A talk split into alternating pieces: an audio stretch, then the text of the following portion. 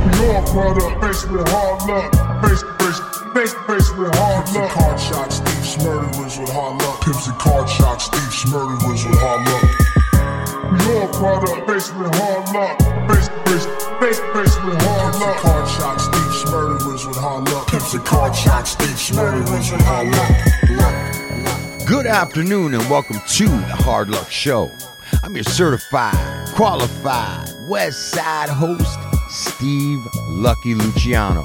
That's right, ladies and gentlemen. That's right, ladies and gentlemen. You've tuned into the greatest show on earth. Absolutely. Hard Luck Show. Absolutely. Coming at you from the Virus Bunker in Southern California. Sitting across from me, my co-host and partner, Is Chumahan Bowen, American Indian, Southern Californian, elegant, barbarian. And I am here gonna do some straight interrogating. Yeah. Yeah. Come on. Listen to that. Tribal interrogating. Yeah. You know how we do it on the tribe when we want to interrogate a motherfucker? You do it real savagely. Listen, we wet we wet some leather and Mm. we tie it real tight to your head and then sit you in the sun Mm. and let it dry. And when the leather shrinks, your skull slowly cracks. Oh. And as it's cracking, we say, "Hey, you Yeah. want us to take that off? You want to tell us what you know, motherfucker?" you want me to relieve that little tension from your head? right, you might want some ibuprofen right Yeah. about now. Yeah. And on music, old blue eyes. Sean Lewis, certified audio professional engineer. Yeah. For the yeah. hard. Look. Show. Hey. Yeah. Uh, uh. What? He yeah. Her name was Jen. Uh, what is that? Uh, Spice One when he's some proof. Yeah. Yeah. Uh, uh, He coming from uh, that North Cali. uh, uh. Yeah, but he was just telling me he doesn't know if he can move back to the northern just because he loves the beaches down here too much. He just said that. If you loved it so much, your ass would be up there. Now, that's right. So, now I want we want to invite. We're inviting on very very special guest. Yes. Very very talented, very accomplished, uh, creative director, artist, uh, hot rod builder. I mean, this fucking guy. I've known him for about oh man, close to twenty years now. Let's introduce the infamous Mr. Jon Chase to the show, you guys. Welcome, Jon Chase. the illustrious, Wow. the illustrious Jon You guys Chase. are totally turned up till like 11 and a half right now. yeah. Yeah. I'm looking across the table, Jon, at my partner, who might like an energy drink every now and then. He's got like fucking five empty cans of Rockstar next to him. Okay? yeah. yeah. And he's drinking also uh, pre workout. He's scooping pre workout in the cup. So this guy is going, and uh, we're No, all I have a guy like, I work with does the same thing. He likes to have um, Monster Energy and then chase it with five hour, and he'll put on top of a Red Bull Yeah. on top of it. So Hey, Yeah. Mark on one second. Torres. Mark Torres, come on in, man. Hey, Chase, uh, come on in. Come and sit down.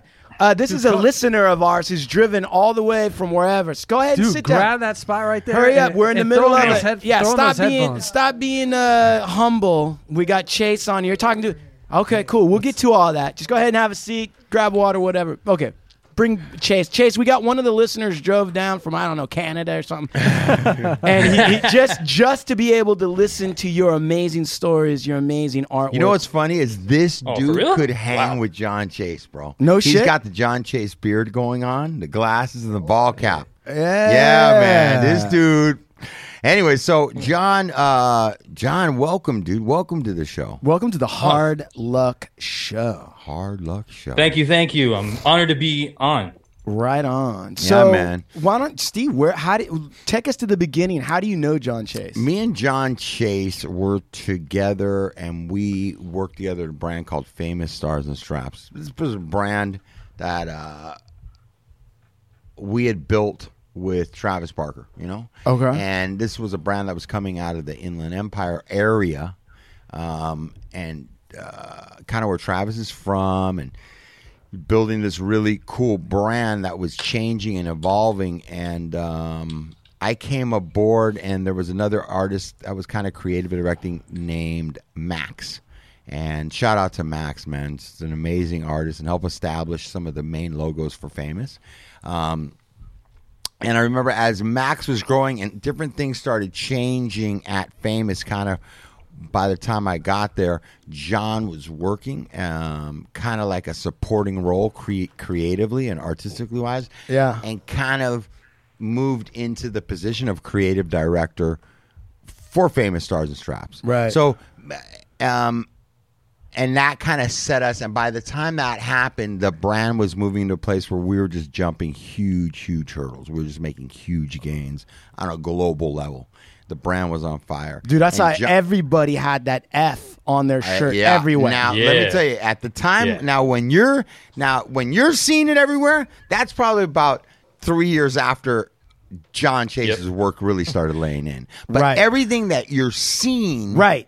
That really hit across the globe, Right. was I have to say it, it was Jon Chase's stuff. It was that stuff that was we were that we are unloading on the planet, bro. And and and it was and I say this you guys because once in a great while you'll be part of a and I'm going to just speak on on an apparel brand. Right, Okay? We- right. Many brands, but I'm talking about apparel.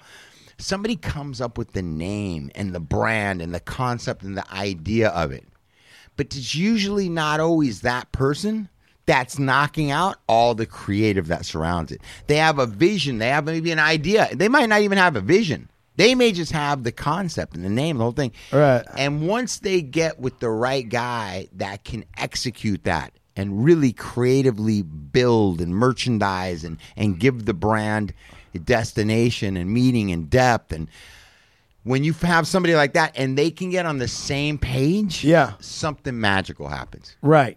So And that's what Jon Chase and Travis were really doing together. Because you got to remember, Travis came up with this company, but this guy's in the middle of three different bands. He's touring all over the world, right, Jon? Yeah, yeah, dude. He was a busy guy. Busy guy, us, right? he doesn't have time to sit there and figure out, hey, how do we do this? Let's make a backpack. Let's do new, t-. like Mr. and Mrs. Earbuds, remind them who Travis is for some of the real, real young folks that might not. There's a drummer from Blink 182. right. The easiest, pretty much, way to you know. right. And um and Jon Chase really like, and the brand. You got to remember too, man. The brand came from one area, Yeah. and was moving across the board into many areas. But somehow you had to keep or hold on to the integrity of where the brand came from, but yet still move into spaces like hip hop and rap and and all these different things. And Jon was really the catalyst in being able to keep the integrity of where the brand came from Yeah. and still give the consumer what they wanted, Right. but also be able to move them into a different arena that worked, which was maybe a very urban, they might have called it at Right. the time, and different, you know. So Without diluting or without losing. diluting, and Jon Yeah, was got it. really good at that, and Jon was really good at digging in deep to the roots of Travis's punk roots, real like. You know, and primarily Southern California or California, West Coast fucking punk rock. Really going deep into that, and he was able to like educate, and he set off a lot. And, and I could just go on and on. So, you know, long story short, what I will say is, so I can put it into terms that people would understand. Yeah. Let me put it like this: Go ahead. when I got introduced to the brand, Yeah. the brand was probably doing about a hundred thousand dollars annually Okay. in belt buckles, hats, and some belts and a few T-shirts. Okay. Right. Uh-huh. By the time I exited the company, Yes, sir. and I left Jon Chase there, he was doing his thing with everybody. Amen. The the brand was doing close to a hundred million dollars a year Yeah, it was wild, globally. dude. Global. Wild. Okay. And, and so that's and this happened in in about f- in a five year span. Right. Five to six year span we Right, did this. right. So you listeners, uh, it, it was incredible. And Jon, you were there, and this just is the beginning stages of a career that keeps on outdoing itself. He keeps on reinventing. He keeps on bringing other things to the forefront. So that's how I know Jon Chase, and I've kept a close eye on him over the years. And we've both operated in some some worlds that sometimes meet and cross, and sometimes don't. All right. And uh, man, we just had a blast, bro. A really, really special time in career in business that we got to we got to just build something really special that probably is not going to happen the same way again. So let me ask this then. Let me ask Jon this. So Yeah, Jon, get when. Jon, when did Help you? me, help me. I'm not. Jon, no, listen, Jon. Where? When did you? At what point in the famous Stars and Straps did you come aboard? Uh, I came on February 5th, 2003. Bam. It was my first actual art job. Before that, I was actually a sales, inside, outside salesman for an industrial rubber company in Corona called ASJ. So I sold concrete and water hose, and I was doing art on the side. So when Max, Wait a Max second. and I, yeah, wait a dude, second. like, I- wait. j- Wait a second. this is starting to sound like a Cinderella story It- now. oh, it is. Dude, Is it's, it? Oh, it's yeah. wild, Holmes. It's wild. How do you go from selling industrialized rubber with a little bit of art on the side to basically getting in at the ground level with famous stars and straps, which is going to become so successful? How does that happen? Um, it was it was weird because so I was working at the industrial rubber company. I've known Max since the mid '90s because I used to do an, a comic book with my buddy Brian Viveros, mm-hmm. who's a super huge, accomplished painter and artist, and I've known him since we were like in junior high, high school. So I met Max 97, 96, 97, and I kind of kept up with them because they were doing art. And then a bunch of the dudes out here in Riverside, so that's like Max Gramajo, Jeff Soto, Stephen Daly, this dude Tech, all these guys were writing and doing graph. And they started getting into the business on the on the apparel industry. So I was kind of keeping tabs. I'm like, oh, that looks like fun. I want to try and get into it. So I would go work like 55 hours a week at my day job, and then I go hang out with Max until two or three o'clock in the morning, and like I would just watch what he's doing and see how I could apply myself to get into that industry. So after I gave myself one calendar year, if I do not get into this industry, into the apparel world, I will just be content with sitting here in a cubicle selling water hose and concrete hose. Right. Okay. And so So, okay, so then what happened? Well, so I approached Max. I'm like, hey, I'm really interested in this. He's like, cool. He's like, I think you have it. He believed in me more than I did. That's the thing about Max. Always said like, hey, you know what? He saw the potential I could do. So I just stayed home, and uh, at like on weekends, Friday and Saturday nights, I would watch videos online about how to use the computer because everything was done digitally. So I learned how to use Photoshop on the com- online by watching videos. Right. So then s- six months go by. He talks. I finally get an opportunity to get a job. I meet Travis. I get hired. I give my the company I worked for for eight and a half years. I gave him a, a two minute notice. I'm leaving right now, I love that. and and I bounced, and it was crazy because the the owner Alan was like one of the greatest people. He taught me a lot in that in that world of business and negotiation, which was great. And he totally said like, you know what, that's what you want to do. I can tell it's what you want to do. Gave him a blessing. I split. I went to go work at at Famous, which was not even that far from where I was living in an apartment in Corona. And I went there. I didn't talk. I didn't sign any paperwork. I didn't get onboarded. No one said hi to me. I just sat down at Travis's desk, and then I realized Maxwell. Oh, you can't use Photoshop to do these. You have to learn Illustrator. So I had to teach myself Illustrator that week, how to start doing designs. Okay, let And me then I th- let me let me okay, let me just put let- we got we you covered a lot of great ground and, and and first of all, we've got actually like a first time Mark Torres, a listener. Yo, what up? All right, say hello. Say hello to the great Chase. I don't know if he can, you know, Nah, if you're man, worthy to talk to him, Mark Torres. Probably not. Probably not. I'm just glad to be here, man. All right, you seem to be nodding as you were listening. Do you have anything to add, uh, Mr. Torres, to Yeah, what Chase dog. is saying? Uh, Yeah, that's dog? a lot of hustle and motivation right there. Yeah. All right. Excellent. All right. Thank you. Thank you. All right. So Chase, okay, wait a second. Like you kind of glossed over kind of I would think is kind of a big deal, which is First of all, why did you only give yourself a year to break into the apparel company? Like what why did you say just a year? What was there did you have pressure? Were you married? Were your parents on your back? Like what was that? Nah, I was. Uh, see, at this time I was 29, so I was kind of late. Right. in okay. my but I wasn't married. Um, I wasn't even dating who's now my wife, Katrina. I wasn't even dating her yet. Hurricane Katrina. So it was like I was just giving myself a realistic goal. If I can't get it in this time, yeah. then I need to either reevaluate or just that's not it. Because at the time, not a lot of people were doing art. There's only a few people. Like Risky was doing it because he did Third Rail. Right. Slick was out there doing stuff. Um, let's see, Tribal, Bobby, you know, Jo- like people were doing it. Joker, like Right. Little Lucky, like all those dudes were doing stuff, but it's like it was kind of not. You weren't just doing it. Not everyone was doing it. It was before social media was really a thing. I mean, there's MySpace. People were doing art, but people weren't like getting put on like that. Right. And then So- you're sitting there, you're watching YouTube videos of fucking uh, Adobe Photoshop. And then from that, in an apartment, you said you were in Corona, right? Yeah. All right. So Corona's not exactly the most illustrious place in Southern California. And then all of a sudden. Easy there. Hey, Two I'm. guys in Corona and Fontana. it is. Listen. Hey man, It's a place I live in of Norco. love. I still, I still live out here. Okay, Listen, this is Norco. listen. I'll, I understand that there's a lot of loyalty and love for Corona, but I'm just saying it's not necessarily in the Not Beverly Hills. right. Okay, it's not Santa Monica. All right, thank you very much. All right, But I will tell you something: the whole style and the and that lifestyle and that look was born from out here, and the Yep. whole world. Is that adopted true? it. Yes. Yes. One thousand percent. that's a Corona look. Oh, bro. it That's a came from IE out look there. Yeah, all it's a day. IE look. I That love is it. it. All right, that I- look take took over shit. I and it Yeah. did. It absolutely did. And I, so therefore, on that basis, there alone, I stand corrected. But hey, listen, I Yeah, it's but- fine. Hey, true, listen, bro. let's, let's stop fucking around because the real story here. let's stop. Is, Is, what? is is that he went from learning Adobe to all of a sudden working for Travis of Blink 182. Did that blow your mind at all? Like, were you tripping? What was that like? Uh, let me be honest with you. I didn't even listen to the music. I wasn't.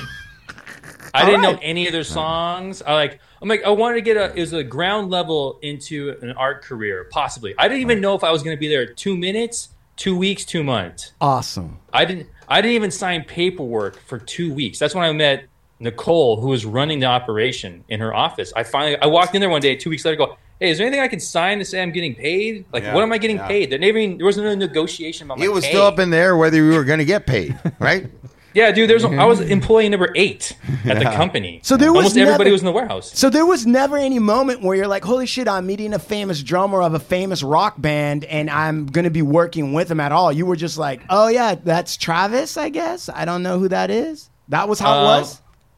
Put it this way: once I got the offer for the job, I did some research online. Go, oh, okay, cool. I had heard some of the songs, Right. And that's what I would realize something that okay, there's a whole other world out there I haven't been paying attention to because I was honestly just driving like my Nova around and Yeah. just selling concrete hose and just kind of doing whatever and doing art for fun. So. Right. All right. So I mean, it was different. And then, but yeah, once I realized, I'm like, yeah, it wasn't until I went to like Denny's with him one time, and the waitress offered paid for his breakfast. I'm like, wait, what? Really? This guy's Wow. a millionaire. Like, what are you doing? Right. But you know, it's a different life. So yeah, that was the beginning of it. So I learned how I taught myself Illustrator in the course of a week, week and a half, and that's pretty much what I use 99 percent of the time. you know what? You know what? You, you want to know something? yeah. Okay. Because it's weird, Jon, because when I came aboard, it absolutely was that look. I, I wouldn't use Travis's name to, to break these brands in. What would you do? I just brought in the brand. There was a look to the brand Right. that was so different, Right. and it was hitting on some trends, which were trucker hats, because Von Dutch was starting to really appeal Oh, to my. God, I remember and there Von was these Dutch. Yep. belt buckles that he did, and Right. these belt buckles and the trucker hat, both were pieces that fit into a look that was beginning to trend, Right. right? Right. and and that's how I was able to walk the shit into Fred Segal. And people With no, and, and, and, and let me, and the reason when I tell you, when I tell you, I didn't use Travis Barker's name. Yeah. This, you have to think back. This isn't the same Travis that you think of when you think of Travis Barker now. Right. This is Travis unattached to Chicano lifestyle. Like, He's looking, he, he, he likes that stuff, but he's this, he's the drummer from Blink 182. right. He's not And if I walk that. in there and say that, they're not going to take the line. Do you get what I'm saying? Yeah, he's not known for that. He's No. known for being the drummer. Right. And and this is this is why I'm talking. I'm bringing this up is that Travis himself was a was a a well a well rounded dude. He traveled the world, bro, multiple times, and he was he was um he had an appreciation for art and culture, you know, and he want th- there was like he wanted to share some of that with with the famous customer but in order to do that he he would have had to have gotten a creative artist that was able to help him to do that and i'm talking about like he's introducing Andy Warhol and Marilyn Monroe and and art like this.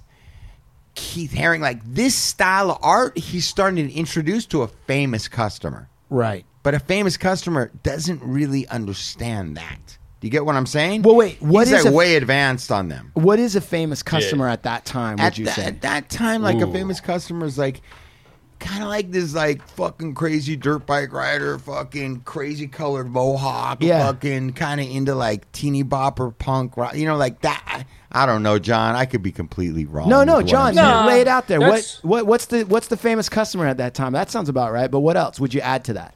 I mean, you could go specifically. It's it's that ten to like twenty five year old mm-hmm. male generally. Females were were on board. They came along later on in the line, but it was that young dude who wanted to like who had loved music, was into like car lifestyle a little bit, but had like it had its own vibe and its own swag to it. Like it, it that whole style was like attitude and like it was the craziest time when I met some dudes from Germany who looked just like dude. They had tattoos like him. They wore like, clothes just like him. Like they wanted to just belong to it, like to that Tribe. I would- you call you call it tri- yeah you can call it a tribe. They wanted to feel that vibe because everyone at that time was moving to it. So out here it was just normal clothing, like people wearing black socks pulled all the way up, Dickies, um, like was Osiris's right. DC shoes. that whatever. was normal out there. Yeah. Right. That's how Yeah. everybody dressed. Right. And so, so, so- like we are, it was just taking that style. That's already here. That's established out here and mm-hmm. just ex- and showing the rest of the world what was out there. And like oh it just caught on. Because Yep. it was it was teetering already. Hip hop metal car lifestyle socal it was all those things rolled up into a ball that was like a perfect mix a perfect combination at that time for it. And everyone was just into it. I can tell you right now there was there was a point in the company where we could do anything salvage denim we did a radio we did a ghetto blaster with lasonic i called them because i was in charge of buying dudes Ghetto Blaster collection. Like he's like, yo, here's your budget. It was a lot of money. Go buy me all the best radios in the world. So I spent a couple weeks. I was able to collect him his best collection of radios, and I called Lasonic because they're in industry. Go, hey, I need some parts. Chinese company. My buddy Albert was working there. He was born in Hong Kong. He gets on the phone. Twenty minutes later, we did a collab with Lasonic. We were making ghetto blasters. Like Yep, yep. anything we could do, we could make. We could think of. We could make at the time. It was insane. bro. we- Man, dude, Sorry I'm tangent. telling you, he was like eh, this dude. There's a there's sometimes you get into this place where you can take like this, like if they if the lifestyle's being bought into, Yeah. like say Ralph Lauren right. polo, Right. You slap the little horse on anything. Right. Right. They're buying it. Right. Does it represent it, right? Cupcakes, fucking anything. Right. Okay. Okay. That's where famous famous got was like that, dude. You could put that F badge. Right. But it's still to get there, you that doesn't just Lot of- happen. You have to do a lot of dope shit to get to that place. Okay, Okay, wait, wait. you don't just get that handed to you. And, No, it was a lot of work. A lot of work, lot of dude. work. And it's like, dude, these dudes were fucking mimicking old punk rock albums and making shirts out of them, and then rappers were wearing that shit in, Right. in fucking Harlem. Yeah. You know what I'm saying? Like, how do you do that? Well, my question to that is exactly what you're saying. Is what's the commonality there? Uh, what is? How is that? How is it that that Corona or that vibe or whatever that was that you guys kind of figured out in Famous Stars of Show? That how did that be common to hip hop, common to metal, common to skater, common to like? How did that happen? There's one common thread, and it was Travis. He was a he was a celebrity at the time. He that was his style. Kids were trying to figure out how to wear that style, like how to cut his shirts like him. We started selling the shirt cut like that because kids couldn't figure out how to take a pair of scissors. So like Yeah, you so give them, the you feed the them, side, you feed the monster. t-shirt. That's it. Why did So, like, Travis? he was already- Why did he have that global appeal to all those different? Because those genres that we're talking about, that you guys are throwing around here, like those are genres that integrity is a heavy premium. The minute they smell a sellout, Yeah. it's over, mm-hmm. right? So how come Travis? here's the thing. Yeah, go ahead. he was already playing. He played in punk bands. He played in a pop punk band. He loved hip hop. He would do collabs and do edits and mixes with hip bars. Like I had to, I had to sit down with Lil Jon to talk about. He wanted to make his own brand at one oh, point. Like he just wanted to make punk rock white kid stuff. Like that's his appeal was just because he was on stage and people wanted to cons- like be a part of it and look like him and meet him. So it was a perfect storm. He was doing like let's see, Run DMC and Aerosmith did the crossover in the 80s, right? Then Yeah. Judgment Night comes out in the 90s, and that's a bunch of mat rap and metal mixing together. So it was evolving to that point where people were totally accepting. Like, it's not how it used to be when we were growing up. Like, I don't know how old you guys are, but I'm in 40s now, and like, you only one kind of music. That's it. You, you you skated. That's what you did. You didn't do other things. Now kids Right. are so used to hybrid and like having a different lifestyle, music and cultures they embrace and things they like, and they don't have to be set in a box. And, like uh, yeah, famous and Travis it- was like the beginning of like it's okay to like all these different things. and put 'em together. Absolutely, bro. Because if you were a punk rocker, you were a punk rocker. Right. And if you were in uh, rap, you were rap. Right. So you couldn't let your punk rock friends see you listening to rap and right, right, right. So you have to live this. But Travis just came out and like crossed over into that. I mean, like true. when you really look at like when you look at like a Lil Wayne, Yeah. his whole coming in and who he was, he's like a black Travis. The way he got down, his whole and they got down together on shit, you Right. know. Um, But it's like you had and you had Lil Wayne made it okay to step into like skinny jeans and Vans. Right. You get what I'm saying? Yeah, I did. Travis was the guy who had stepped over and made it okay to like listen to EPMD or he'd reference this or that. You know, it's like so. You know, Travis is a really he's a he's he's a well-rounded guy. Okay, Interesting. and um, he got to, you know, he got to. He, he also wasn't afraid to try shit. That dude was not afraid to try some shit, man. Right. We had a lot of shit that didn't Yeah, work. it was a lot of pretty shit wild. Did. I mean, you know what? As we were sitting here and I was thinking, Jon Chase, I'm thinking about Yep. how re, you remember when we made the canvases with Marilyn. The Yeah, I remember that. canvases- I remember how that even. I don't know either, but I remember we This made like a a Max and I couple. were- We made a couple, and then it was like, bam, we need fucking like fifty for wait, stores. wait, wait. That So what big. That happened? What happened? Wait. We were- So I'll tell you the story about how it happened. Yeah. So I would, I think it was my my first year in. It was like June. I remember it because these because these are moments as an artist or or a creator. These are moments are, highlights in your career, and this is one of them. Like the this is the design really broke me at that point. Like this, like a milestone for me. So we were working on some stuff, I, and then I know Travis feeling a lot of it. So I was kind of working this Marilyn piece thing on the side. Like, you know what? I'm gonna try it. I printed it out. I put it in the, the folder. We were at Denny's because we used to meet at Denny's when Travis was still and living in Corona, and we were both out here still, Max and I. So we were having breakfast with him. We were going, and he saw. He just wasn't really feeling anything. He loved the Marilyn stuff so much. Like we got to go now. So we put in a good. And at this time, like, all right, cool. If you really think about it, if you show the design to anyone, they'll recognize right away who that is.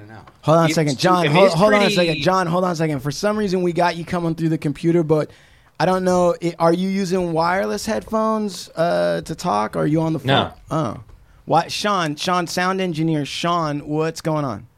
Uh, it's connection issues. Some Meaning what? uh, Wi-Fi or whatever. I mean, it's like a lag in the in the product. Uh, Yeah. okay.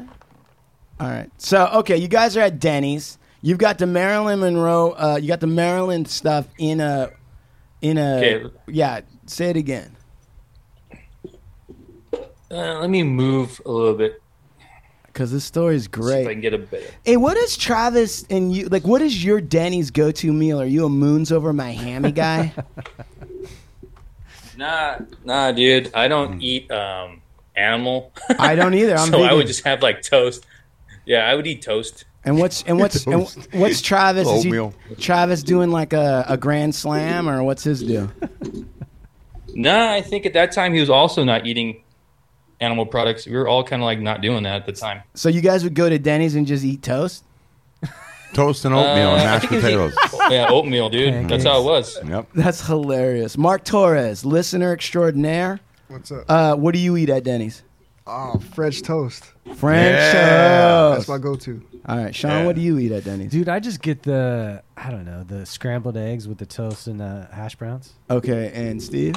Uh, I haven't been to Denny's since I've been vegan. Well, wait a second. We went to Denny's with Angeline, but we That's didn't true. eat anything. I, Uh, but when you weren't vegan, okay, I oh, wasn't the, the vegan. four times, four times, two times, two times shit with all the fucking ham, sausage, and I want all the and a stack of fucking uh, pancakes. Before I was vegan, I did eat moons over my hammy, and I would get a side of chicken strips. All right, thank you. Okay, Side of chicken strip. yeah, I've, I don't know what it is, but I love chicken strips. Except At any time of the day. Now I don't like the fact because it's cruel to the chickens, and you see what they go through. It breaks your heart. But I'm just saying.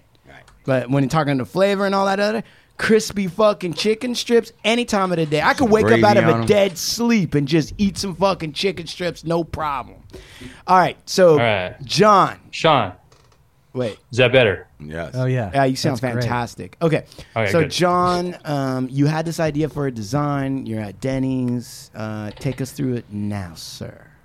So, design comes through. He's like, "Oh, I really like this. We need to go in production with it." So, if if you see this design right now, you could tell right away that this is a super recognizable person. Right. So, but at the time, we were still kind of flying under the radar. So it was like not that big of a deal. So we went into production on it. We went to ASR, the show, and uh, I remember we did the entire booth. Yeah. It was done with that stencil, and the booth was small. It was like a ten by twenty. Yeah, and I was. actually have a picture of you. Yeah, Lucky. standing in front of it. I gotta of it. find. Yeah, I have a picture of you standing in front of it. Yep. I have that picture like- too. Man, so it's like it's funny, but like so that was a big design for me personally because it really kind of cracked open. Like we're taking a movie star, Uh huh. one of the biggest stars of all time from decades previous, that most kids would not even care about. Exactly. But now they're like, oh, we and we even called it the Marilyn. But Right. Lucky, do you remember what happened at uh, Magic Yeah, they like the following year? Yeah, they want it like that. We're getting cease and desist. They want us to take it down. All that shit, bro. Right, because you guys Yeah. didn't have the license Nothing. to use it, right? We didn't have. No, of course not. yeah, but that not. only adds to the brand, right? In the sense of like you guys are just doing whatever the fuck you want to do, breaking some rules, At that point, we Oh were- yeah, Yeah. for sure, Right. for sure. Right? So man, that was a that was a heavy, heavy one because I remember the lady was like, "You don't have a license." She looked it up in her hotel room the next day, came and talked to me about it. I'm like, "Oh, Oh, yeah. all right." I was, it was okay, cool. And we were selling so was- much of this shit, bro. Uh, that's so funny. Under and it was so then, uh, Jon, did you? At what point do you guys figure out like that's what the F in famous stars and straps is going to look like? How how many Fs did you draw? Okay, here's the deal. That was actually done by my buddy Ed Santos, rest in peace. Rest in he peace. was actually he worked at Wahoo's for a long time as the marketing guy. Rocked the mullet. He had a super long mullet. He was in the OC and he worked for Wahoo's for a long time. He actually did the original design, and if you look at it, it's based off the Rough Rider R. Mm-hmm. I can Yep. see that. Yep. Oh, shit. Yep. Uh, Mark Torres, listener extraordinaire from where are you from, brother? I'm from Santa Paula, California. Santa Paula. Paula. He drove all the way down. Santa Paula. Uh, he says that he concurs with you, Jon. He I remember seeing that F everywhere. I've even slapped it on a couple like uh, road signs and shit over That's like right. the you know the the street signs and shit like that. Yeah. I see see that Mark Torres representing. Yep. All right. So okay. So that's that's that. It was already in play then. That's where. Yeah, because I effort came came. on. Uh, let's see. It started in 1999. I got on in 2003. All right. So yeah, so it was already been going because Travis originally had his store or shop in Riverside, and he only sold the, the belts and the buckles. Right. That's what it was. I remember beginning, one and then he time I went down to a pop up. You guys had a pop up down in like. Hey, hold on a second. Mar- Mark Torres. He looks a little like Fidel Castro. Get on Oh, yeah, the front yeah. of the mic there, brother. Okay. Tell tell us your your story. I went to a pop up down in like L.A. somewhere, and uh, you guys were like selling denim. You had like a bike out there with the f- the F right there. You guys were like just a pop up, just a Aw. random pop up. That was the Fast Life, wasn't it? Uh, maybe that wasn't on Third Street in West Hollywood. Shit, I was young, so I, I don't know where I was at. I just Okay. I was Smoking taking weed, it all. That was- smoking yeah, weed, yeah, Mark of course, Torres. of course. little That's high. probably Fast Life store. We had a store down there. Yeah, j- I just remember walking through. It was like in the outside, bunch of racks, denim everywhere. Really Yeah, interesting. Interesting. So okay, so that's all going on now. Steve, when are you jumping on board? At what point are you there? Like what yearish? Uh, 2002. Okay, so uh, Jon, with your artist's eye, Your dis- your discerning artist's eye. Tell us a little. tell us a little bit about s- what Steve Lucky Luciano was like back then. What did he bring? Oh man, I remember hearing the stories of Lucky before I even met the dude. Because you gotta figure, Lucky's a big dude, Right. And he makes a he walks in, he makes a presence. He like he's very well known. Like I'm here, and just notice me. It's like you can't not notice him. Right. That's just how it, you know. And Right. so he, I remember hearing like Travis tell me like, "Oh, you're gonna meet Lucky. You haven't met Lucky yet? Oh man, he is crazy." That's all he said. He's crazy. That's it. And then, you know, like one of those things. He's that dude. When you see him, like if you see him on the, on the block, you would think, "Oh, this guy is serious. I don't want to fuck with this dude." And then yeah, I mean, he still ha- he still has that kind of thing. But once you get to know him, like he's just he's just like everybody else, man. Just trying to like get through life, navigate, and make things happen. So basically, I mean, listen, I don't want to put words in, but sounds like Jon was a little intimidated, Steve, when you first stepped in the spot, I man. I don't know about all that. But Steve, what do you oh. feel? Oh. No, what do you feel? Listen, he's like, I don't know. He looked like a serious I mean, dude. No, I know. I mean, there's some of that. I mean, and I know Travis could gas me up and all that. And Lil Max was like, every time I'd open Oh. up his door, he'd be like, "What do you want, Lucky? What do you want? I'll stop everything I'm doing." with it." You know, um, it was funny, bro. It's like I got so much love for Max, and and I had a lot of respect for everybody in there. And you know what? It, it was like I tell you one thing, man. Like at the size of the company when Jon was there in the beginning, you know, nobody was uh, apprehensive about putting some fucking boxes in their car and delivering them, packing Right. some boxes, Right. packing orders, doing it like Everybody was helping Dude out. didn't matter, Right. And if you Put it did this have way. a problem, you wouldn't be working there. Right. We cleaned the bathrooms. We take turns scrubbing the floor and the toilets. Like that's how small it was. We could all fit in a van back then. After after Steve cleaned the bathroom when he scrubbed the toilet or whatever, did you were you impressed? Because you're like, wow, Steve, how did you know how to clean the bathroom so great? Steve's like, ah, it's been a few years away. I learned how to take care of shit. We were we were all we were like all in it there, uh, handling that shit, you know, handling it together, you know, and it's just a very special time. Steve, bro. seriously, let's be real. We- Like you, so you're coming on board, and you, you, you know, is it hard for you? I'm being serious. Is it hard for you to have a reputation for being a tough guy? Let's not fuck around, Mm-hmm. right? Mark Torres is still shaking. He's sitting right next to you. Fucking scared shitless. His beard's in the witness pro- crazy, protection crazy. program right now because he's so scared of you. But seriously, so you have a reputation of being a tough guy, and and then also you're gonna you're you're also a businessman. Mm-hmm. So is it difficult for you to balance that out? Does it help you actually, like in a sense, like when you step in? How does that work? I, I listen. In every situation is different, but I think that in this situation with famous, Yeah, you had a guy who owned the brand right. that was very into a culture that I was a part of. Right. Okay, so he's rah rah this whole culture. Right. So he's telling his people, you know, he's into Estevan's photography. Right. He's into Yep. cartoons that like these are guys he wants to be seated with and wants to fuck with, right? Right. and they know that like the, the you know I operate in that world. You're from that We've world. been- this is what we've been doing. You know? Right. These guys all knew that I'd been in apparel. Right. That my running partners with the stuff. So I came in with an amount of uh, somewhat clout. So it wasn't just tough guy shit. It Right. was also that was like this dude's been in apparel. Like he's Right. built brands. And, and so I think it, it evened it out. It wasn't all like this tough guy. Like we could sit down Yeah. and work shit out, bro. We we were But, merchant. but lucky, we were, look at this though. Hmm? You are an asset to the brand because when you show up, like this is the sales manager. Like Hmm? you're the dude. Like you're the guy. You were a perfect example of what mirrored the brand. Absolutely, yeah. Showing up at meetings in tank tops and shit, you know, just not giving a fuck, you know. Yeah. and Cortez's. Yeah, like great. most people Clean- don't show up like that. They show up like with their their little jeans and their whatever shoes and like maybe tucked in even maybe. I don't know. It's more action sport, but they were super timid. And they weren't trying to like make a, a statement or a presence when they're pitching product. Yeah, Let You me- were. yeah. John, now that now that we have you here, and uh, we've fought long and hard to because we know you're a busy man and an illustrious, world-renowned artist and everything, and we're lucky to have you here. But now that we have you here, was there any kind of situation where, like, did you ever get the sense that because Steve was part of the brand and he was helping, like, you know, negotiate and secure the orders? Did you get a sense that people were happy to pay and were never late with the payment because Steve was involved? Did you ever get a sense of that? Uh, I would assume that Lucky was would have no problem getting his, his accounts to be paying. Right. Like I could imagine that, you know, some people they'd be like, "Yeah, we'll pay it, but put them on my tab. Tell them put them on my tab." But then when Steve's like, "Hey, we need you to pay this order. You ordered this stuff." The guy's like, "Right away. Where? do- who should about I? eight fucking big ones here.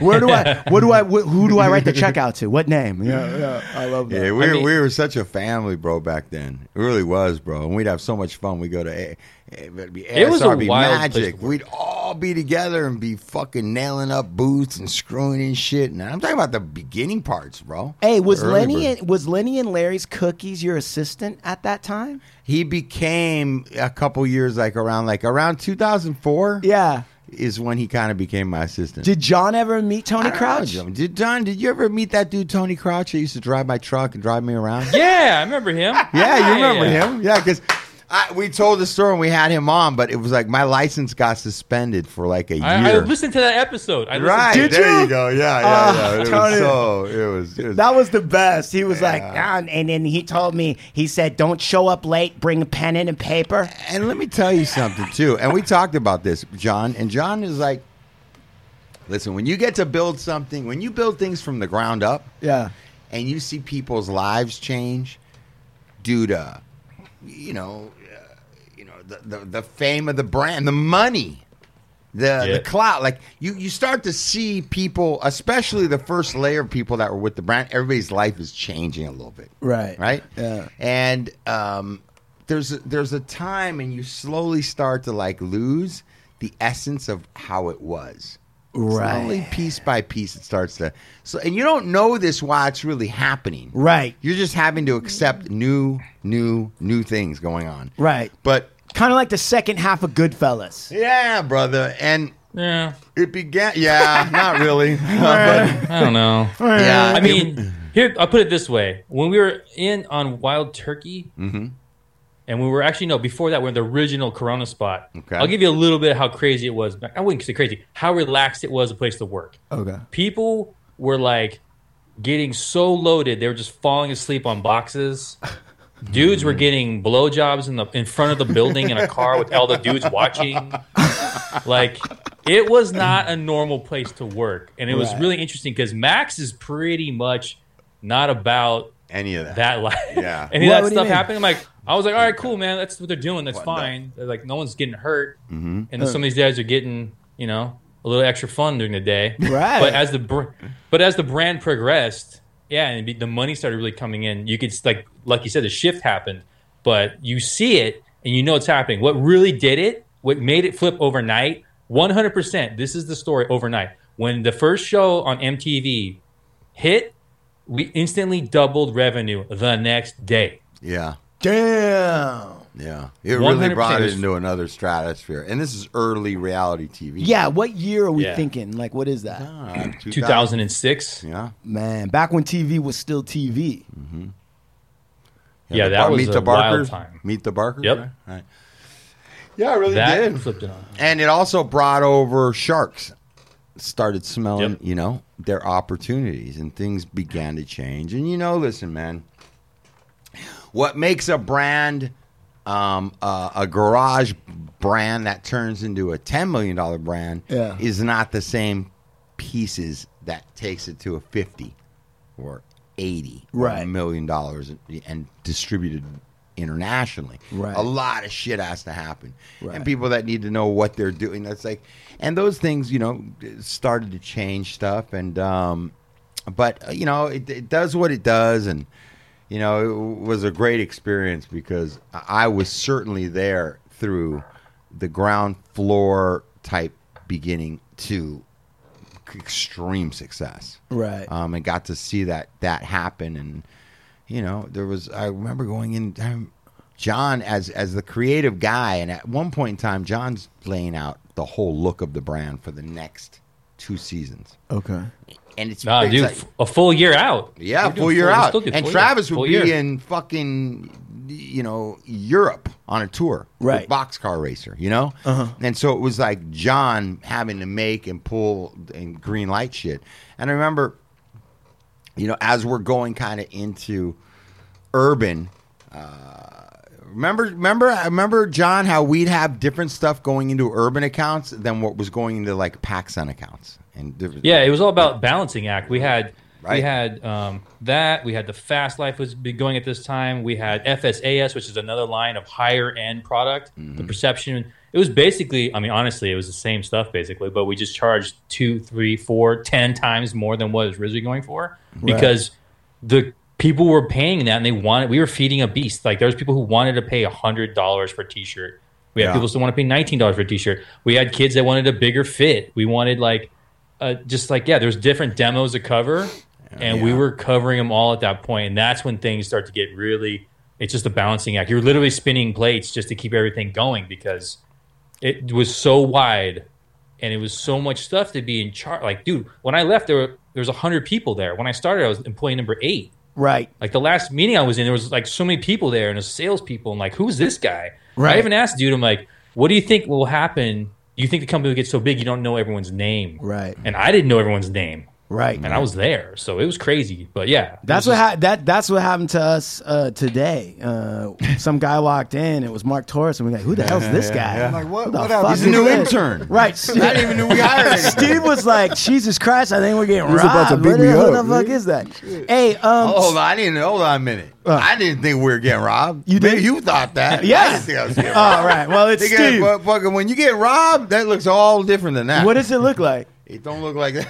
You know, Before you know what's happening, your ass is getting robbed. That's right? how you get that robbed. you don't see it coming. No. All right. All right. I stand corrected again. Thank you very much. No, yeah. No, no. But but so so okay, so Jon, then if Travis is busy and Travis is being Travis, which is sort of, I guess, you know, being the brand, right? And and, and doing all the things that are gonna set the how do you become the guy that knows how to translate that and curate that into actual items that are gonna be sold uh, in different stores? How does that work? What what do, what do people need to understand about that? So I had to live two lives. I had to live my personal life, and I had to live basically Travis. So everything he listened to, read, watched, anything that he had input on through eyes, ears, whatever, I had to know it. I had to know exactly what every what his playlist was. So he referred to a song, I'd have to know him just saying, "Oh, it's a Slim Thug joint." I'd have to know it's this one. This is the one he's talking about. I'd have to know this is what he's looking at. So like we would go to the Warhol Museum. I would take pictures of everything. I'd have books. Like he referenced, like you know that one piece. I'd have to know, like, oh, I saw him look at it for more than three seconds. That's the one he's talking about. So I had to basically absorb everything he had and then keep it in my brain. And this is when I start to have a bunch of like issues with myself because I was basically twenty four seven living that life. Wow. It was wild. So I knew exactly what he wanted to do. Like we should do a music inspired capsule or collection.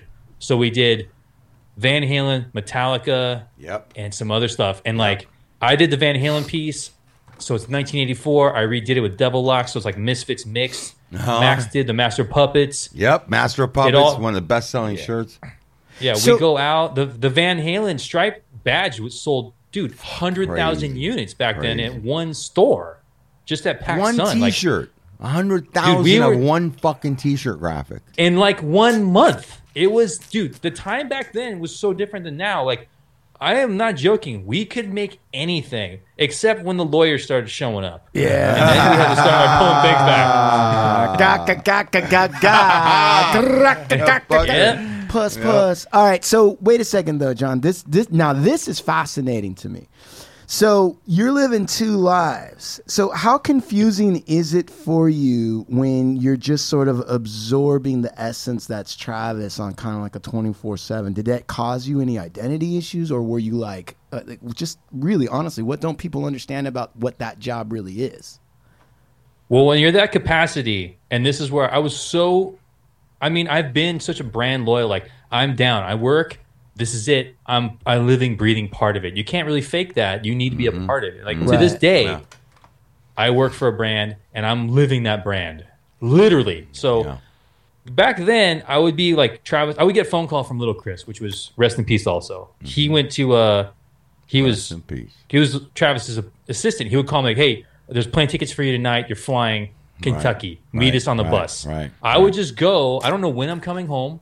I would get on a plane in three hours. I'd land, and then I would be on a tour bus working. I can't sleep on a bus when it, when it's running, so I'd sleep two hours a day. Uh-huh. And I would just be like listening to Travis. He would just tell me, "I like this. I saw this. This is cool. What do you think about that?" And I put it all together, and I would just have this long running document, and also inside my brain of everything he liked.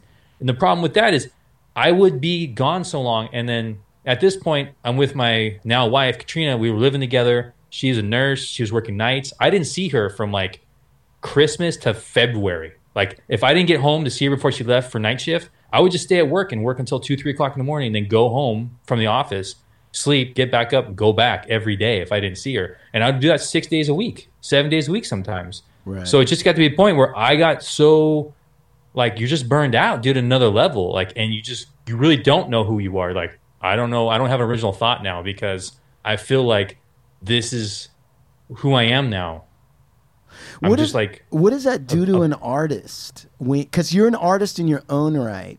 I mean, that's what enables you. That's what enables you to actually translate or take in what Travis is talking about and put it in a, a much larger context, right? So, what does that do to an artist to devote yourself like that so much to somebody else's vision? Well, so I'm gonna go. This is a really dark place for me. Do it. That I, me and my wife don't even really. We talked about it like maybe once or twice since this happened. I got so lost. I thought like everything I did artistically was a famous piece, no matter what it did. I got so depressed. I sat on my bed. I had a 357. I was about to end it because like there was no end in sight. I was told we need to make more money. We need to do all these more projects. I didn't set boundaries because we were still like we were just all a bunch of guys hanging out, having fun, and making money. Right. And it got to be a point where we're so big, and it was just, so, dude. There was so we said yes to everything. I did a So So Def collab with Jermaine Dupri. I had it done. He showed up on his private jet in Ontario. I think two days later he had it. We were making the product. Like we were doing everything so fast, and we were always moving and running, and like I just couldn't handle it. Like that's when I had to leave. I obviously I saw a picture of my wife on the end on my nightstand, and I go, "All right, I'm not gonna do this right now," because I just felt like I was so consumed with it, and it was so frustrating because there's there's not enough hours in the day. I mean, I worked all day, all night Right. for years, and that's when I that was it, and that was the that was the downside of it. Like I did not set up boundaries, and then I don't know. I mean, that sucks, Was it that's what happened. Was it difficult to set boundaries partially because you guys did all start off as kind of like a small family unit and and there's two things going on. One is there's like a like a friendship sort of involved in it and then the flip side also is maybe you feel like you should be grateful because there's some amazing things happening and the, the moment you say no it's going to all shut down and this might have been your only chance and you're saying no to people who also were your friends you started out at, with these friendship relationships Well, that is the dynamic that we're talking about right now. Yeah, we all started like a bunch of buddies, and it was small, and it got bigger. But you don't, when it's happening, you don't think like, huh, how's how am I going to be able to deal with this mentally later on? Right. And this is the thing that people don't want to talk about, and I'm not really particularly stoked to talk about it, but it happened. And like, yeah, you're right. Like, you don't want to say no to people, but you ha- I had to. I go like, dude, this is over. I got sat down by one of the CEOs he straight up told me like you need to go to 125 next year. I'm like, dude, we said yes to everything. I don't see how it's possible. Like that should be your deal. He's like, nah, it's your deal. I was like, damn, dude. And this is 2008 now. right This is right when things are about to fall apart for almost everybody. Mm-hmm. Yeah. So Yeah. Sean, do you identify with that? You do you have trouble setting boundaries, Sean? Oh, for sure. And why why do you have trouble setting? Up? I that? think that sometimes you get involved. You're like, oh, you're giving me a great opportunity, and you feel like you owe, you almost owe the company, or you owe the your manager, or you owe whoever's like above you for giving you that chance. So it's like, I think you you, you find it hard to say no. right. So I got. Go ahead. You know what? I'm going to say something to that. And Jon Chase, this is my. This is just my opinion. go ahead. Um, when you know how you just says uh, you just said I live and breathe the brand. Yeah. You hear that, Chase? You heard when you said Yeah. that, Jon? Right? yeah, I think you either are designed that way or you're not. Like I don't know how to do it without being completely invested. I really can tell you guys all about boundaries, but in reality, I can't get passionate unless it becomes everything for me. You know, you know what I'm saying? So I, I get involved, and it was like it was like that at Famous for most of the time. It was like that at the hundreds. It was definitely like that, even though I, you know, I knew what Young and Reckless was. You know, still it was like I was invested. You know, and and and I want to say is that it sounds good, but I don't I don't know myself if I know how to not not be completely in it and make it a part of my life. Maybe that's just me. I don't know how to draw boundaries. So if that Well, I mean- brand takes off and it's super crazy, my life's going to be super crazy because fully invested in the thing. Um, I don't Well- really know how to, you know. Go ahead. Well, it, sh- it shows authenticity when everyone breathes it, because, like you said earlier, like people will see it's not authentic. But at the same time, you have to be on the lookout for yourself, just so you don't get over consumed by things. Because as we all know, Lucky, these aren't Levi's. These aren't brands that are gonna be on for 100, 200 years. Right, right. So right. it's like Felix. Remember Felix? yeah, Aguilas? Yeah. I remember he told me one time, and this is how brand I am. He's like, "Oh man, you run these to the the rails, like you know, you run the the train until the wheels start to fall off, and you jump the next train." And I looked at him like, "Nah, man, that, that can't be that way." yeah. But it's true. Like he's been in the skate game for so long, and he knows how it is. Like co- companies come and go, trends come and go, and now with how the way our culture is, trends come extremely fast. It used to take ten years for a trend to come back, cycle back. It's up to like six months, oh, or oh. it never really goes away. Right. Yeah, oh, dude, I talk about that every day.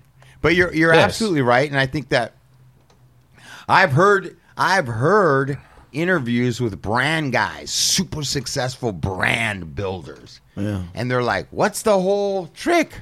And the whole thing is like, huh, knowing when to get off and hop on the next one. Well, you know what? Like part of the whole get down is knowing when to make your move. Okay, so I'm listening to what you guys are Mm-hmm. saying, and I understand it up to a point. And I also, you know, it doesn't have to be a brand. It's whatever you're into that you lose yourself to, right? Mark Mm-hmm. Yeah. Torres, real quick, what do you lose yourself to?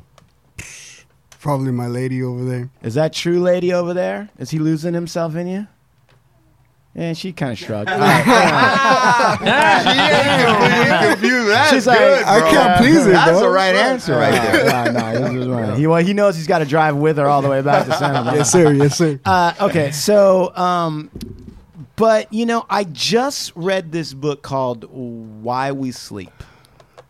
Why We Sleep, and it's by um, the uh, like a Harvard trained, and then I think he's either at Stanford or University. No, he's at UC Berkeley now.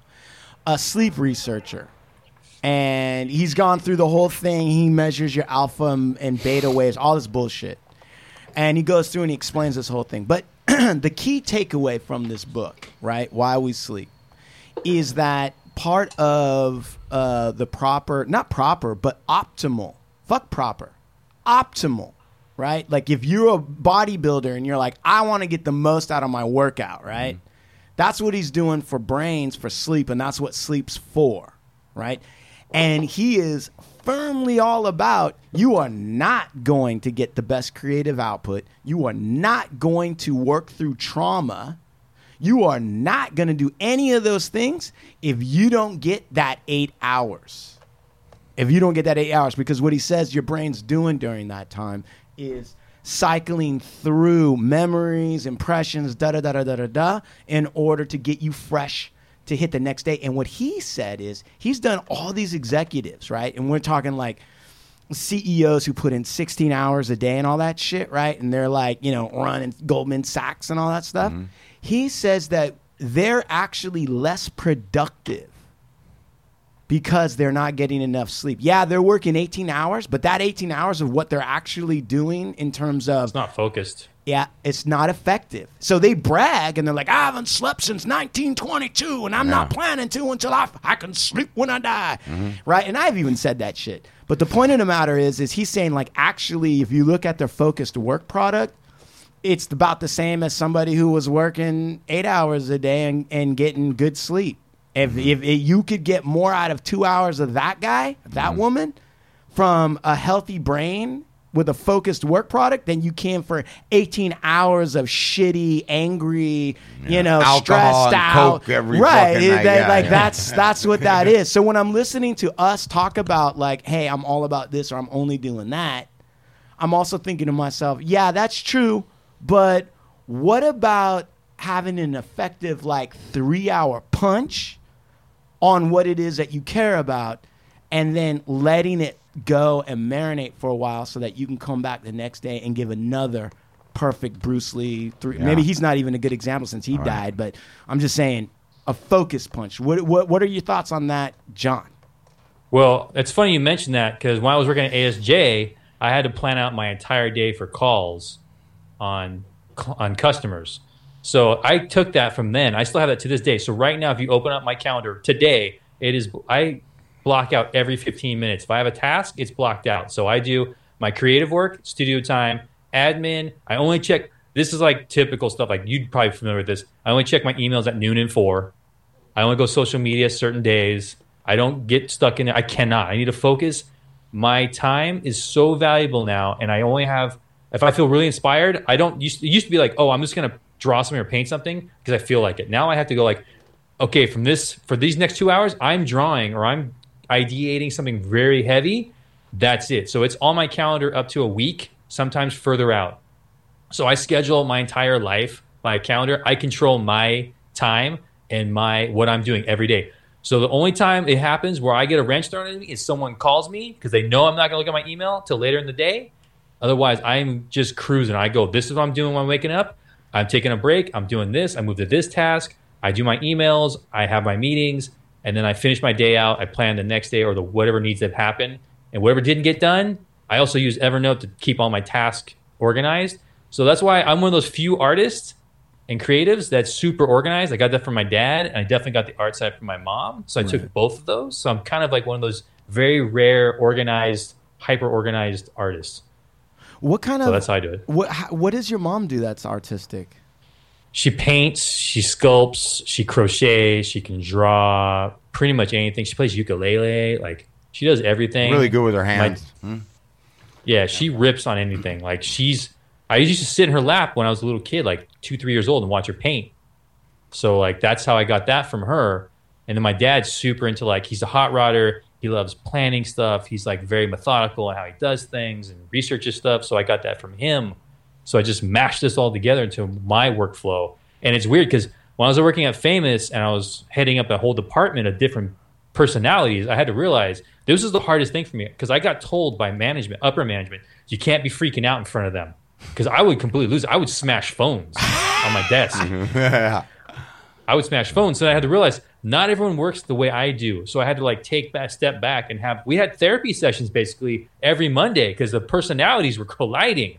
So I had to really move into that role. Like I'm not a trained artist. I'm not a trained manager. I had to learn all this stuff on the road. There's my path was not that. I mean, I took night school to understand how to use the computer, but I never learned the business side of it. I learned how all the apparel stuff I learned on the job and dealing with personalities on the job. So like you're Dr. Phil, you're like answering stuff, you're doing pitches to people, you're talking to big corporations about doing product together. Like all that stuff I had to learn on my on my own and it's not a traditional way, I guess, but that's the only way I know. It's just by doing it. I love that. You know what's fascinating about what you said is is because, I mean, you smash phones and then manager's like, hey, you gotta keep. You gotta at least look like you're enjoying yourself and keeping it together in front of the underling. They can't, you know, you can't be. But Yeah. dude, how many fucking times do we read in the in the different papers or whatever all these high level executives at fashion magazines or at the studio who would do all this crazy behavior in Yeah. front of everybody? That's almost Yeah. assumed like that's Like what pull you- their pants down and start jacking. Right, like Harvey Weinstein, Yeah. right? Like pushing Weinstein. people down on the beds. And right, shit, put him. he was like, pushing everybody. right, down. like that's all you hear about. I- you kind of wish that management would have pulled one of those guys aside and said, "Hey, uh, Jerry Falwell Jr., you can't be, uh, you know, putting butter at the tip of your yeah. Like, what are you doing, brother? Like, you can't be doing that shit." Mark Torres.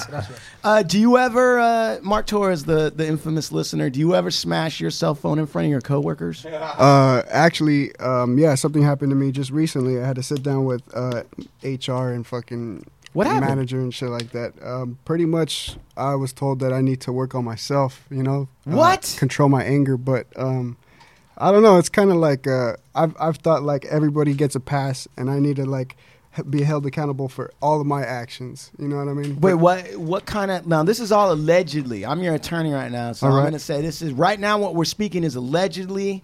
This cannot be used against you. For, but what allegedly like? i i- what is the anger thing that they're like? Hey, you need to control. Do you swear really loud, or what do you do?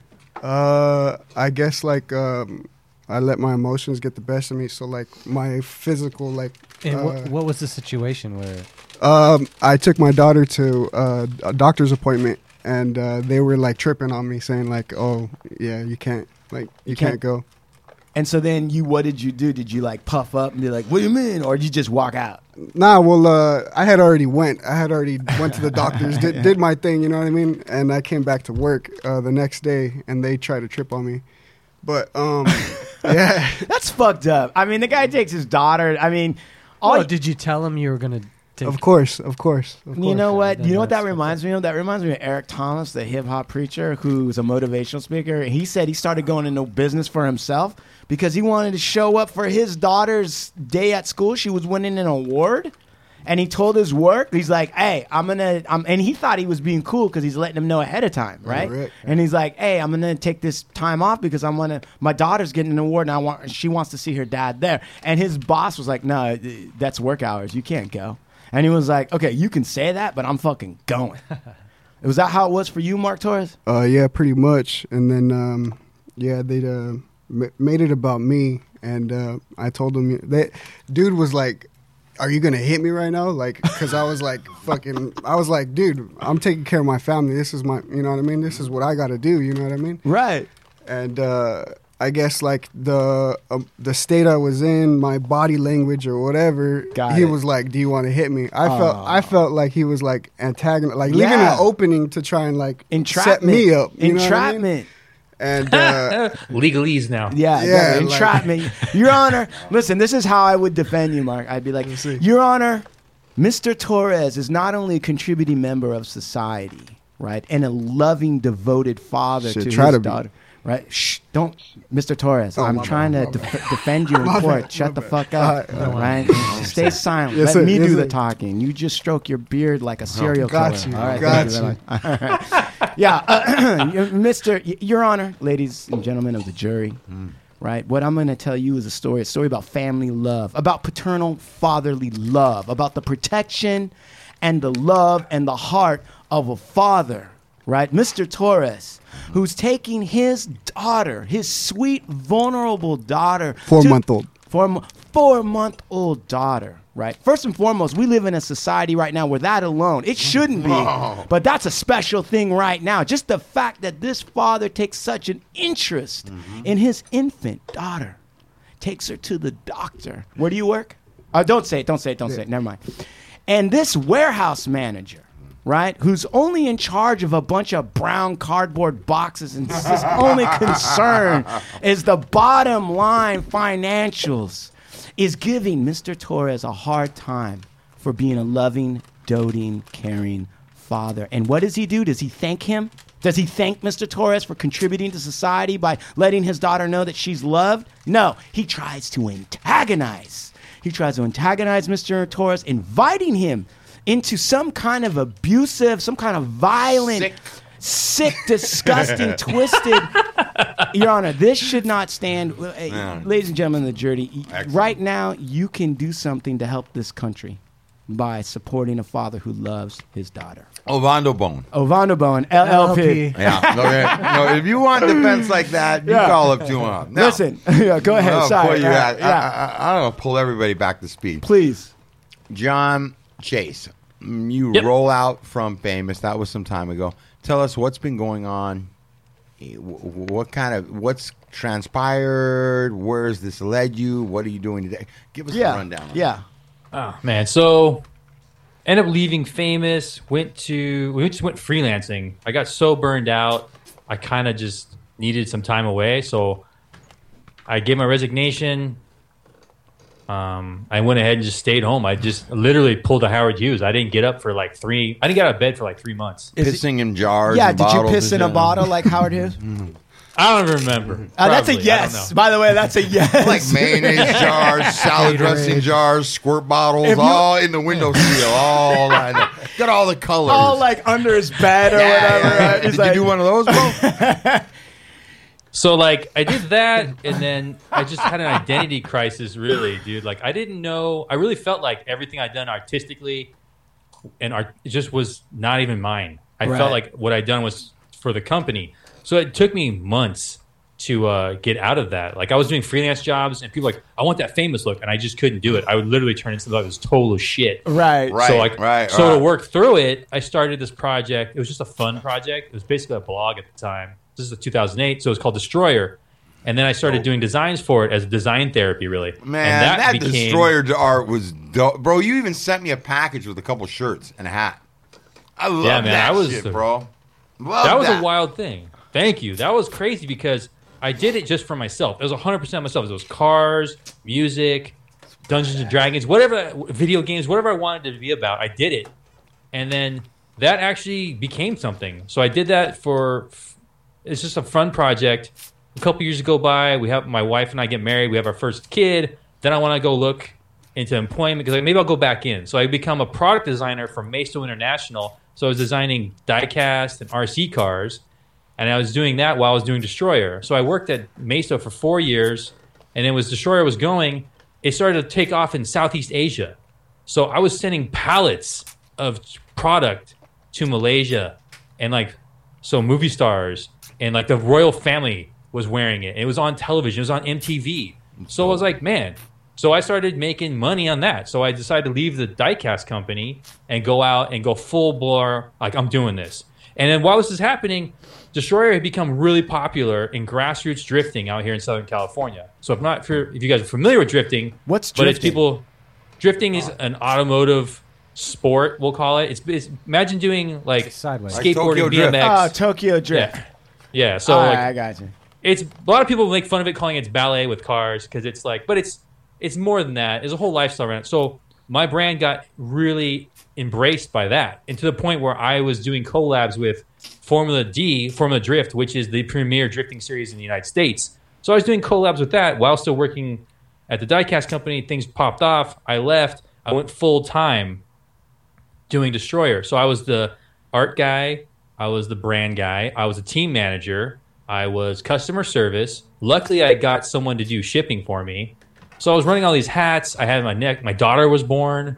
So I was working from like 5 a.m. to 1 a.m. every day. We go on vacations. I would get up at 4:30, do emails and stuff, do designs, send them off, get production going, and then just have family time for a couple hours and go back to work. It got to be too much. And while this is all happening, I'm doing shows, so like events around car stuff. So I go to like Auto Enthusiast Day at Anaheim Stadium. It's a really big event. It's open to the public. It's free. They'll have like the parking lot will be packed with people, and I'm over there with like two cars and booth, and I'm painting. I'm airbrushing a picture of Keith Richards, and then the owner of the co-owner of Hoonigan Industries, which is also owned by Ken Block from DC Shoes. The other owner is Brian Scotto. He pops in on me because we do the same events. He just puts his feelers out to see, hey, what's going on? Keeping tabs on me. I'm making noise in this space now. Like I'm single-handedly making. I have my own drift team. I have videos up. It's pretty crazy. So like I'm doing all this stuff and I'm making noise with it. He checks up on me and then one day he's like, "Oh, hey, if you ever get tired of doing your own thing, I have a spot for over over here with us." So at this time, Hoonigan's around a couple years, and then I go, mm, I don't know, I'll think about it. A couple months go by. I'm completely burned out now by staying up all night and balancing all this. I should have been really smart about it, honestly, and I should have just hired or outsourced a bunch of these things and kept my brain way more chill because I was losing my mind spinning all those plates too because I was so into it. It's just me.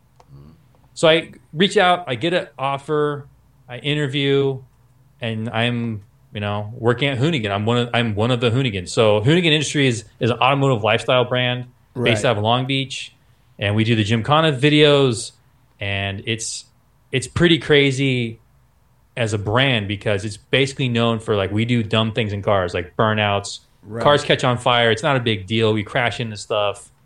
Right. So that's kind of where we're at right now. And so my love of cars gets to be played out really well now. It's like encouraged. The more cars you have, it's called Carcane. And it's the problem we all have there. And I've got five cars. Some of the other guys have like 14 cars.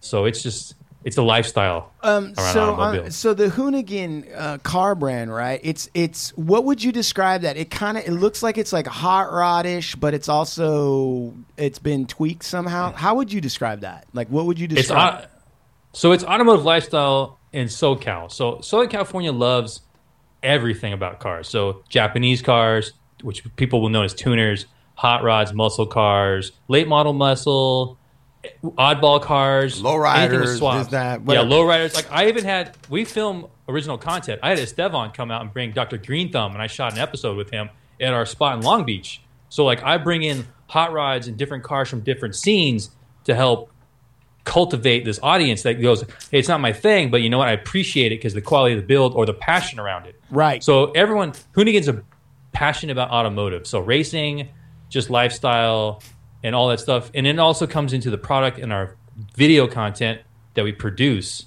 And we have like, I don't know, three and a half million subs on our main channel. Dude, th- these cars are fucking sick. I'm like looking at all of the cars that you've got lined up there, and some of them they they've got like a hot. They've definitely to me. And I'm, I'm who am I? I'm just a fucking attorney, but I'm just looking at this and I'm like, this looks like you know there's a hot rod, but it's also been lowered, and then there's all kinds of customizations, and maybe I mean correct me if I'm wrong because you're the king of the shit, but like. it's Also, kind of like a little bit of a Mad Max feel to it as well. Does that make sense? Yeah, right now, automotive, the crazier the build, it seems to be the better for a lot of people. It just goes through waves like everything else is a trend. Right. But like that's a trend for a lot of people. Like and I've been really fortunate because I'm the brand director, art director, a YouTube host.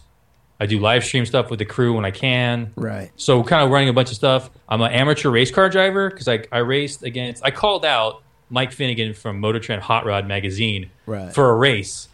I ended up losing live on television at Pomona at NHRA. My car was not ready. It fell apart. The front end almost flew off the car at 100 miles an hour. I bet beards, so I had to shave off my beard. My beard's super long at this point. It's really back. It's back to it, how it is now. Uh, so I'm on Fox Live, I'm getting shaved. Goldberg, the wrestler, is holding my arms behind me, and I'm getting my beard shaved. So that was one of the highlights slash low points because my car did not work. I lost. Right. And then earlier this year, I got to race my 55 gasser Tri 5 by Fire against Ryan Anderson in his Monster Jam truck, son of a gravedigger. It's Ryan. It's it's Gravedigger's son. So I'm racing, drag racing him side by side on a drag strip. Yeah, yeah, that's what. See, Like- that's what I'm talking about. That's why I got you on the show, Jon. Because you like, can it's not a fucking go from day. here to there. To, I mean, it's like this motherfucker, bro. He's got his hands. He's so good, bro. Yeah, but the He's thing, so good. the thing I'm really taking away from this is that uh, Jon's doing all that. If you were like just showed up because of the spectacle of the race and his car and all that other stuff, you might not know that this guy's whole day has been dialed in and that it's been through trial and error, Yes. right? That he's gotten to where he's gotten to, a lot of hard work.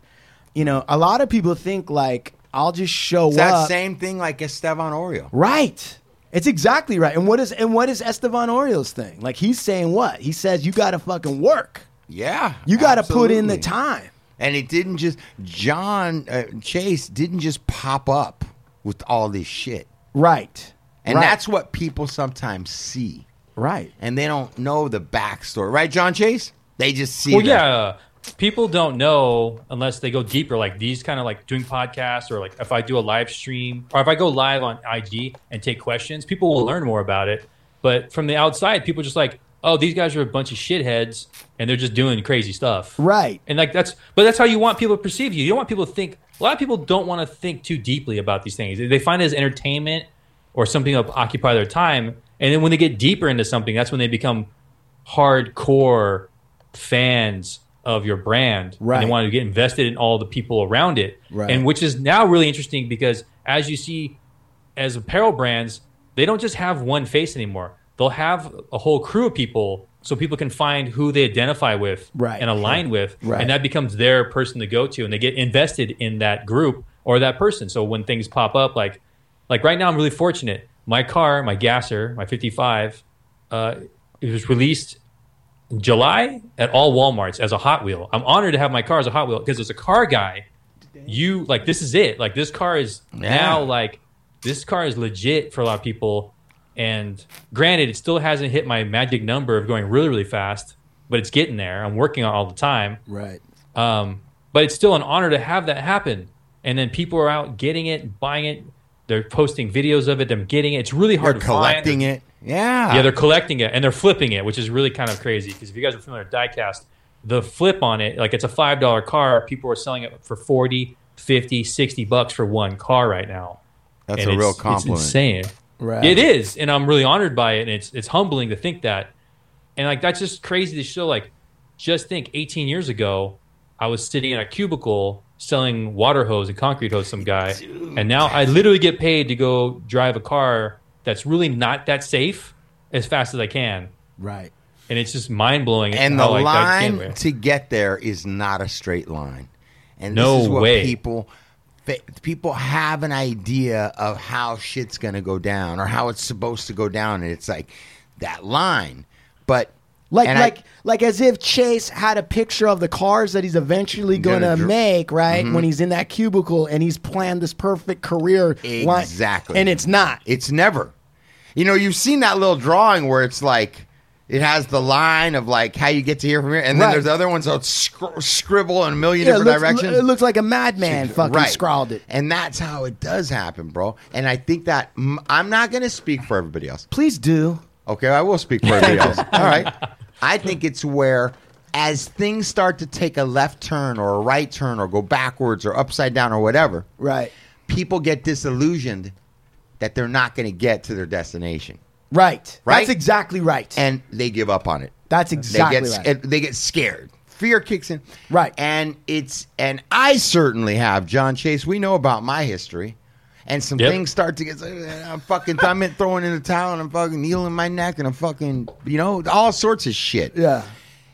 But if I would have just stayed put, the next th- the next move, you know what next move because think. But it's like a lot of people give up, and I think that the as you stay in this, you build a life Right. this this whole process with our if you were to look at our last since we started this podcast For sure. we were in one office then that guy got burned out then we go over to the yoga studio Then- that's not going to work then we're over here Yeah. then we're in the youth center then we're here Yeah. then we got covid and then Right. and it's like if you were just look at this podcast the last 14 16 months plenty of people would have been like, "Fuck this shit, dude." You know what I'm saying? For and real. it's not. COVID. And look at what we COVID, and look what you learn. You you start to build, and and that's what I'm hearing time and time again. And Chase, that's what I'm hearing. Right. And you didn't do it all correctly, Chase, because that's not No. how shit works, bro. It's not. None of this is correct. It's you know how are you going to react to it? How are you going to react? Are you going to keep on going? Are you going to keep on fighting? Right. And it's like you sat on the edge of your bed with a fucking gun in your mouth. I Right. mean, we don't have a lot of guests Yeah, talk dude. about that, you know. Right. Um, But we I- have, but we have had a ton of guests who've been in serious situations, gentleman Jack, all that stuff, who've had to come to that point through some serious whatever circumstances that they're facing. They might not have had that, but they have, Yes. right? And they've made the, the same decision, which is like, I'm gonna keep going, whatever it looks like. It doesn't matter if it's ugly right now. I'm gonna keep fucking going. Yeah, yeah. And Jon, you are. I mean, dude. And and there there and what I do know, I don't know a lot, but what I do know at at my age, Yeah. and what I've seen, I'm a little older than you, Jon. A little older than everybody in this. Just a room. couple, just a couple months though. A couple months. I mean, come on. Yeah. And this is to say that on the trajectory that you're moving on, Jon, you've accomplished so much. Bro, you are going to continue to do so much, bro. Right. Your shit is going to get. Right. I just can't wait to see. I'm excited to be your friend. I'm excited to be a part of getting to be a part of watching you grow and learn and try new things. And and I just at the end of the day, I love um, your artwork, Jon. Right. I love what you Thank put you. out, bro. I really do. Thank you. It may not be. Some things are my things, and some things are not my things. But I want to make them my things because you did them so good. Like, I, Oh, I it's cool, 'cause, love like- SoCal hot rod shit. I love that, bro. I grew up on that, and you just bring so much of that back for me. It's dope, bro. It's Jon No, Chase. man, like- tell Jon us Chase. where do we where do we find where do we find you on Instagram and uh, you How know, do just we go ahead pay and put- you? How yeah, do people you- throw their money at, at you? your? Like, yeah, Give us on. those those plugs real Oh, quick. well, to find me first, it's J Chase seven four five two at Instagram. Mm-hmm. And if you want to just slide DMs, you can just send me money. That's fine. There you Yeah, there go. you go. You have Excellent. a fans only. Do you have a fans only? OnlyFans. Are, yeah, we have Kitty Sterling's got a fans only. Are you topless in a fans only, Oh Jon? my god, dude! I saw you guys just had her on. Uh, Yeah. All the photos of her from Joker days. Yeah. Yeah. Dude, Dude, she's got. Um, is there any chance that uh, we can uh, hire you to recreate the uh, gay sand dunes video where the guy does the Vogue down the sand dunes? Is that ha- on fans only? We, we want to collab with you on that, right? Oh man. Well, any other any Uh, other plugs you got? Any other plugs you got for your business at all, Jon? No, I mean, if you want to just follow, if you want to follow the Hoonigans, it's at the Hoonigans or Hoonigan.com to watch what we get into. Right. I like that. We just get into a whole bunch of mess of stuff. Nice. And I don't know, man. You know what?